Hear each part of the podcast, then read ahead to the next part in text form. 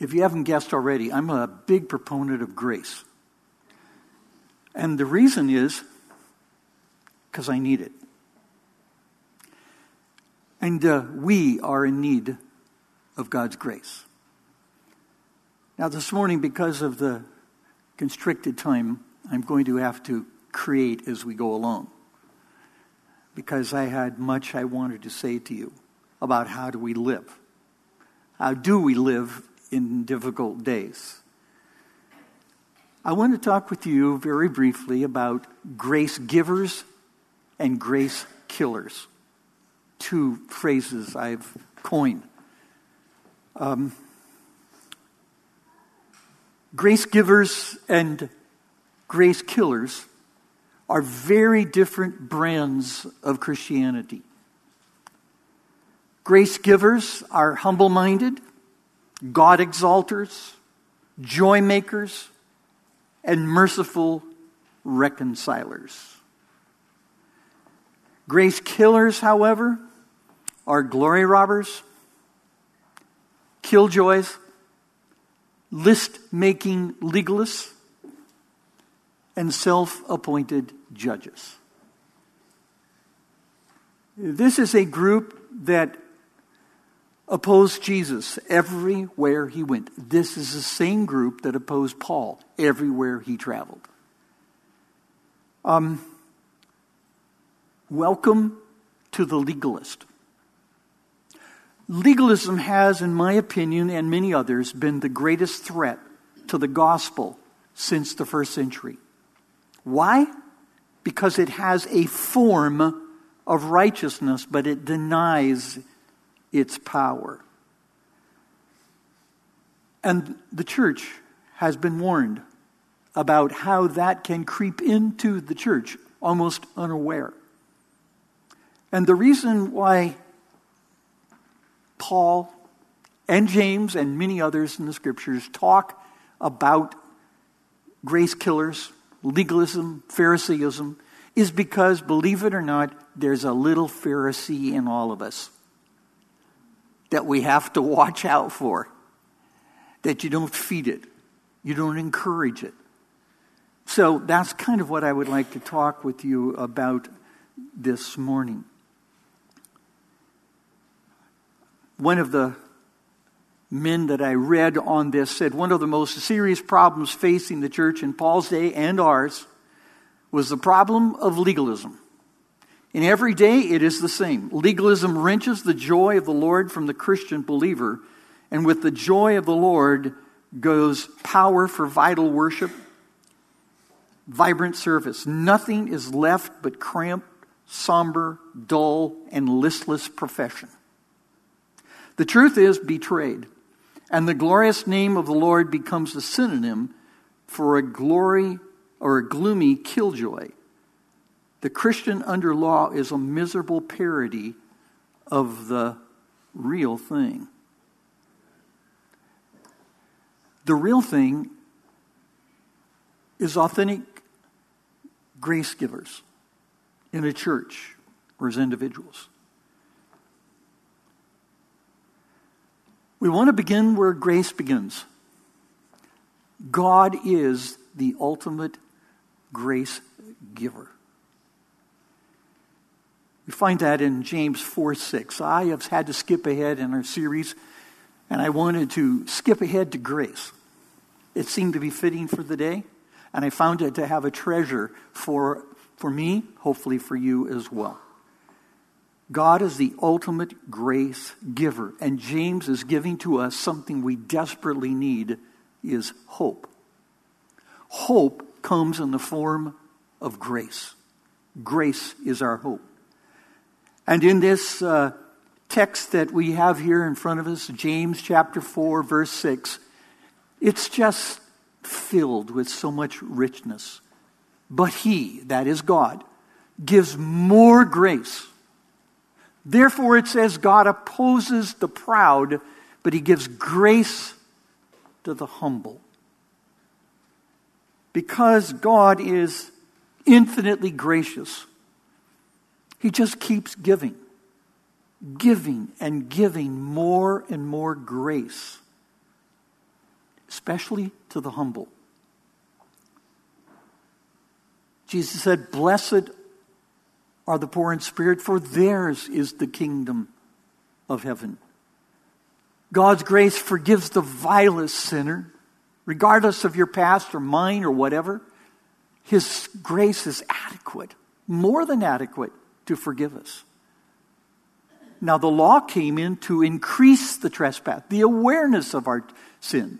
But where sin increased, grace abounded all the more. You see, grace is given to the humble because the humble recognize their deep need for grace. They're aware, self aware, that we have a nature that fights against spiritual truth. Our old nature wants to rear up and uh, use the things that we used to use before we came to know Christ. Relying on ourselves, all kinds of things come out. Before I move on from this, I just wanted to say, on a personal note, that I don't know that I've ever seen anyone more humbled than Pastor Kevin. What he went through is really an incredible experience.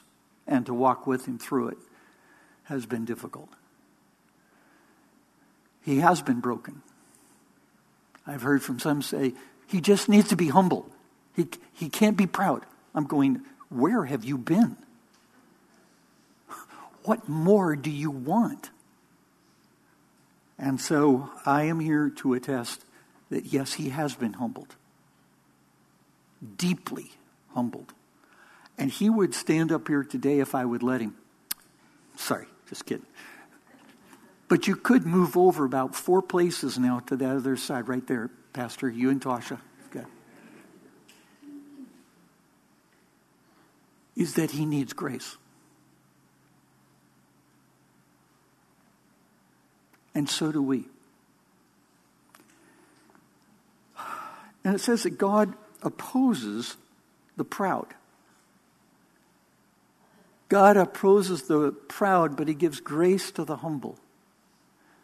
Peter says, Humble yourselves, therefore, under the mighty hand of God, so that at the proper time he may exalt you. Yep, that's our God. He opposes the proud. Why? He opposes the proud because they reject him. They reject his grace. They reject the notion, deny the notion that they are sinners. And they're not above anyone else. Let me just say this if there was even just the slightest possibility, that even just minuscule possibility, that sinners could find acceptance with God by their own effort, God wouldn't have had to send his son to die on the cross. Instead, he could have given us motivational speakers rather than prophets, and self help methods rather than the scriptures to make us healthy, wealthy, and wise. Wait a minute, I kind of think that's been going around lately. Because God is infinitely holy and just, now hang on to this. He must, by his very nature, judge every sin that has ever been committed. Every sin.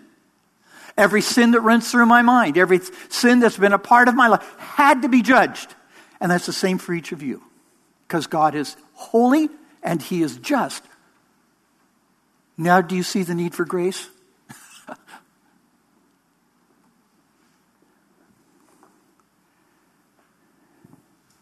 Pride and legalism, therefore, are an affront to God.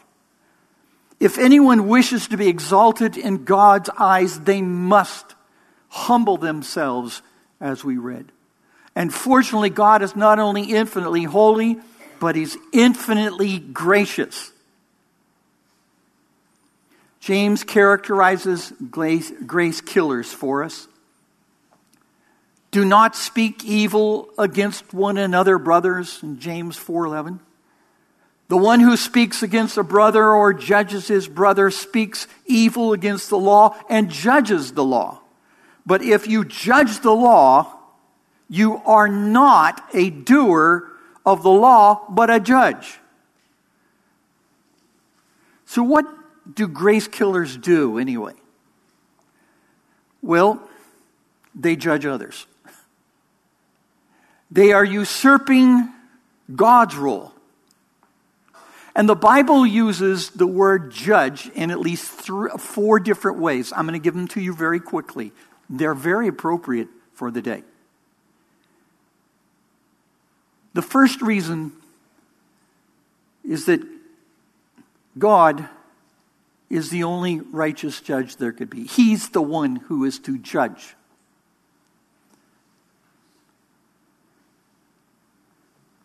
The second is that it is used of grace killers because they fail to judge themselves. That is, that they tend to judge others but have no thought of examining their own life. Paul tells us, examine yourselves to see whether you are in the faith. Test yourselves. Or do you not realize this about yourselves, that Jesus Christ is in you, unless indeed you fail to meet the test? Third, excuse the second and third, but the first was God, so I'm looking at some of the ones that relate to our inability. But here we find that grace killers, they fail to keep God's law because they are judging others. If you believe in the law and you want to hold to the law, then don't judge others. That's James' argument here. James 5 9 tells us, Do not grumble against one another, brothers, so that you may not be judged. Behold, the judge is standing at the door.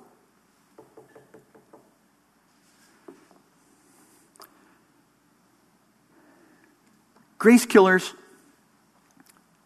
fail to restore an erring brother who has been disciplined by the church because they believe discipline would not be punishment or should be punishment and not a process ordained by God for restoration.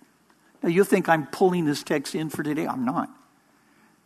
I could tell you some of my notes go back 15 years. So I'm not just pulling a text in here to try to, to work it here. And here's why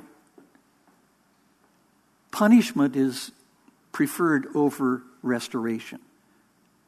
For grace killers, forgiveness is conditional.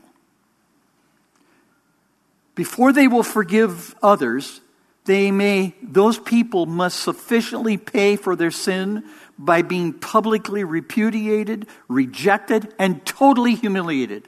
If that hasn't happened to their satisfaction, then there's no forgiveness. And even then, that may not be enough. These self appointed judges insist on justice, unless, of course, they are the ones who are in need of grace.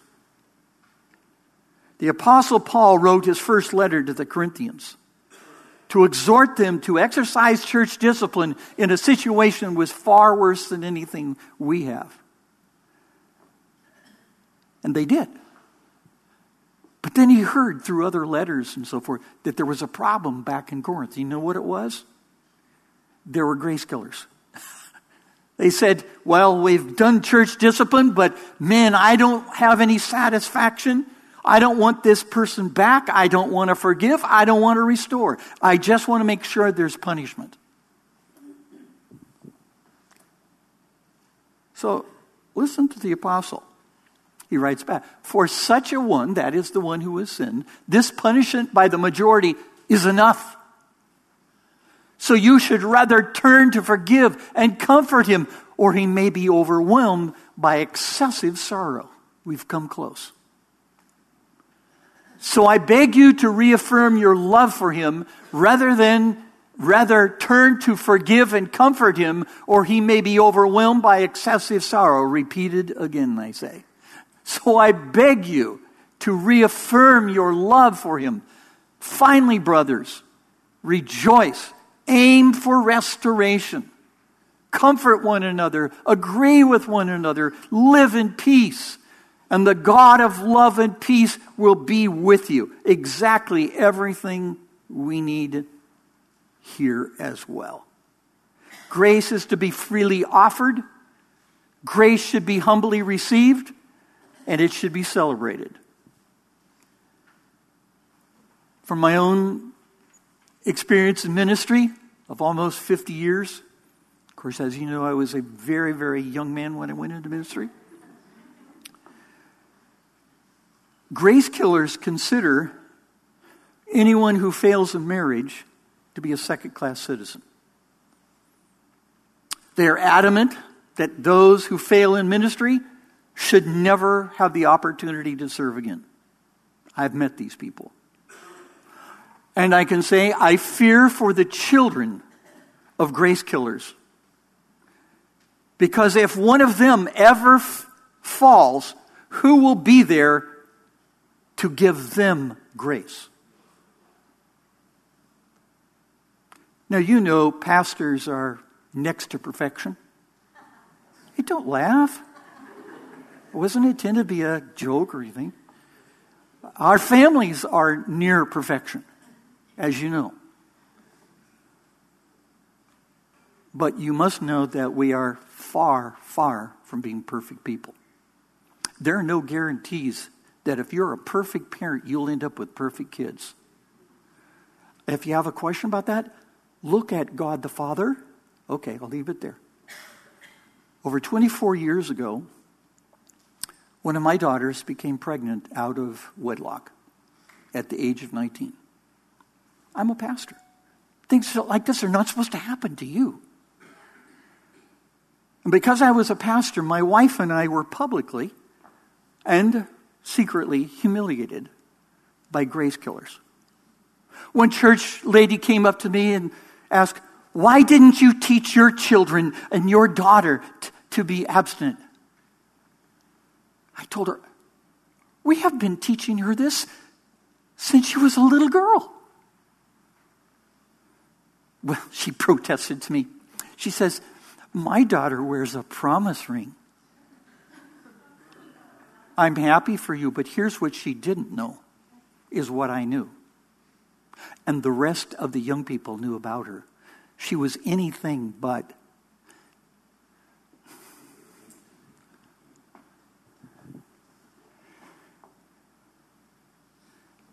My wife and I loved my daughter, but we were broken.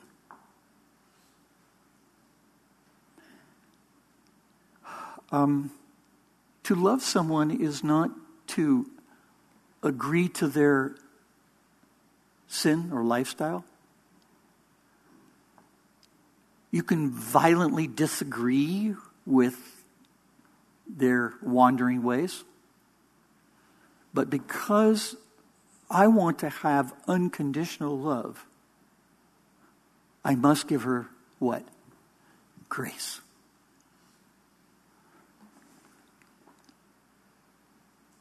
We wanted to keep offering her love. And this is what I told her the porch light is always on for you and for your family. And she returned many times to live with us.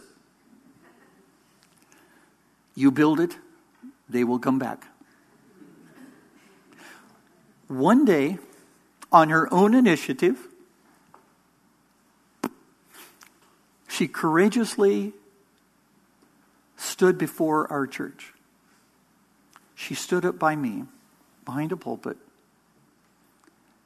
and she publicly repented of her sin and asked for the church to forgive her.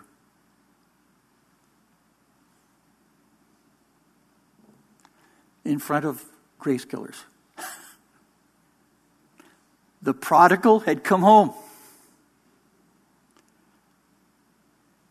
And the congregation broke out in tears and loud applause, louder than anything they did for any sermon I gave. She was welcomed with open arms.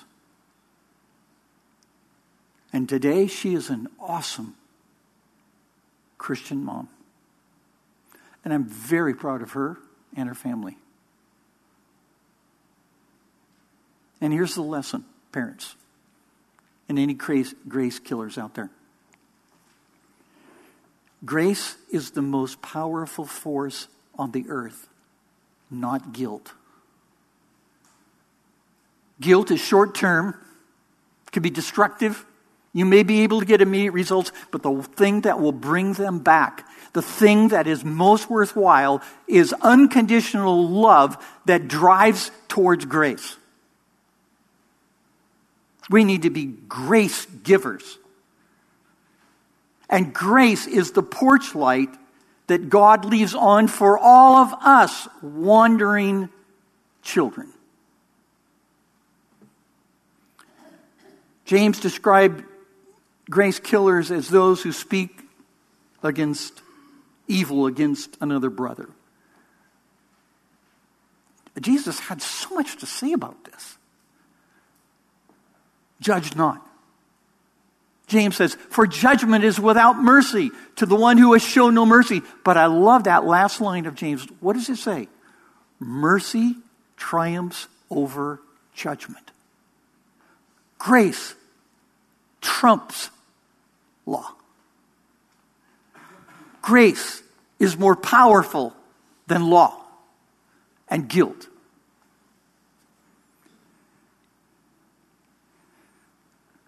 He doesn't, we're not, if you are judging others, you are not being a doer of the law, you're a lawbreaker.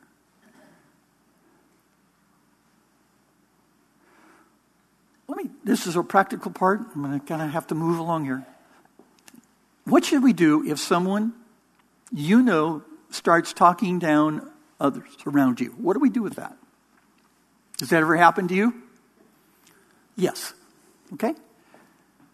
I tried to look for some scriptures on this, and I found so many I had to kind of squeeze them down a little bit. First, don't associate with a person who sows strife. Be friendly, be gracious, but don't associate. Why? Because the scripture says bad company corrupts good morals. So choose your friends carefully. Secondly, don't trust gossipers. Why? If they'll gossip about others, they're likely to slander and gossip you. Don't taste the tidbits of their gossip. They always come along with these little tasty tidbits, you know, like when you're shopping at Costco. And then you can say, Would you like to try? These are really good. We're on special right now. And there are people come along, Did you know this about so and so? Did you know this about sister so and so? Did you know about their marriage? I, I don't want to say too much, but let me go on.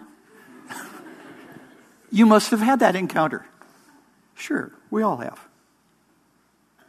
Avoid intimate friendships with those who spread hatred. We're very similar to the same thing. Don't associate with people so strong. And here's the last one be strong. Be courageous. Break the chains of gossip. Say something like this when they start off say, you know, I'd prefer not to carry on this discussion. It makes me feel uncomfortable to talk down others and sow seeds of destruction. If we could learn to do that, we would stop a whole lot of hurt and a whole lot of stuff that goes around that shouldn't be going around. And James then tells us reasons why grace givers are to live out grace. There is only one lawgiver and judge, he who is able to save and destroy. But who are you to judge your neighbor, your brother, or your sister? We are to be grace givers. James mentions two aspects of grace as the royal law and the law of liberty. What is the royal law? It is the law of love that trumps law, that trumps guilt, that trumps works. After Jesus talked about where our love should be for Him, and He said, the second is like, you shall love your neighbor as you do yourself. That means whatever you would do for you, you would do for them. Boy, that's a hard. Jesus, do you know how hard that is? And he's saying that's why he started with the first one. You got to love me first. If you love me like that, then I'm going to ask you to love other people like that. And what is this law of liberty uh, anyway? It's actually grace. I didn't want to put the law of grace, but there's a sense in which I could say that. You see, we are set free from the penalty of sin by sovereign grace. And we are to set other people free by being grace givers. Grace givers set people free. Legalists try to ens- enslave others. Christians with grace are known for building up people, not tearing them down, are known for forgiving rather than holding grudges. You know what judging is like? Scriptures to say when you judge another person, when I judge another person, it's like this. We go to the throne of heaven, we say, Jesus, would you please step off the throne for a little bit? Please, if you'd step aside, and then you kind of nuzzle in and you sit on the throne and you begin to weigh the merits of the cases against other people by your own law. Is that scary? That's what we're doing. And we don't recognize that. We don't admit that. So I could say, get off the throne. Let the one who should be on the throne do the judging, and let us kneel at his feet and ask for one thing. What is that? Thank you. Grace.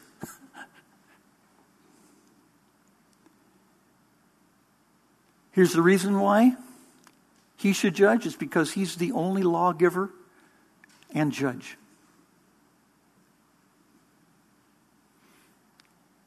He's the perfect measure of love and grace, the perfect measure of holiness. And it says, James says, he's the only one who's able to save.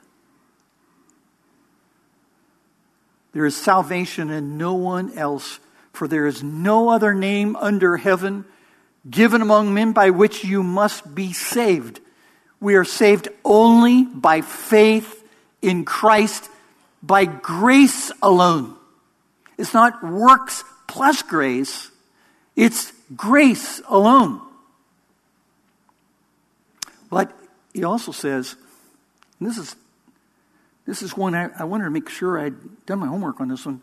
He's the only one qualified to destroy. Wow. Now I tried to look this up. Whoever secretly slanders his neighbor, neighbor, him will destroy. The one who has a haughty look and a proud heart, him I will not endure. Ooh.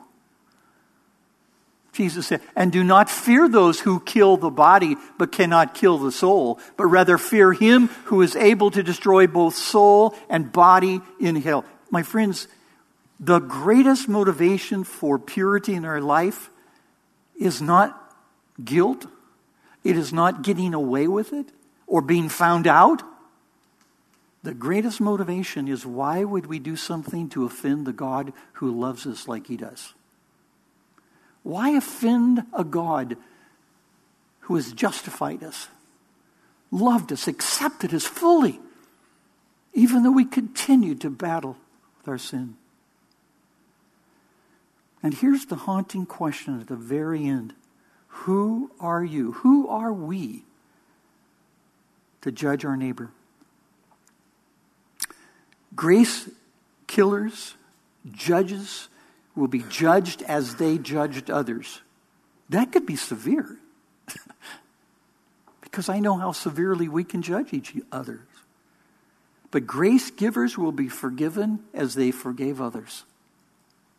So be gracious. Remember, mercy triumphs over guilt and punishment. Grace is the most powerful force on the earth. Grace is the porch light God leaves on for all of his wandering children.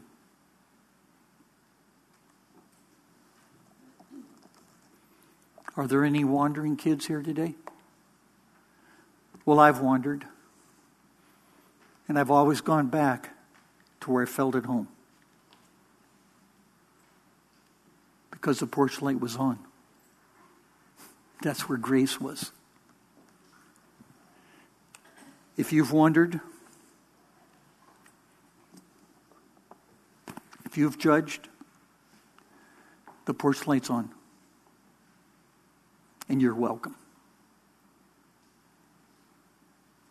To experience the fullness of God's mercy and grace and love. I love it.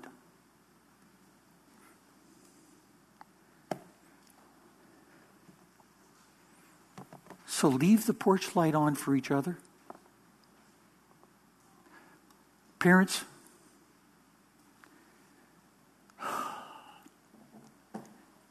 don't s- set up standards for other people that you can't keep. Don't write a book on parenting. I had people for years say, Pastor John, you need to write a book on parenting. And oh, am I so glad I didn't. I would like to write a book someday on the porch light. Being a grandpa. Because for grandpas and grandmas, the porch light's always on for you. Father, thank you for our time together today. What amazing thing we've seen happen over the last eight months. Um, help us to be grace givers, to comfort, to restore, to love, to forgive, to be merciful. May you fill this church with your love and your grace. Bless the day, we pray in Christ's name. And all God's people say, Amen.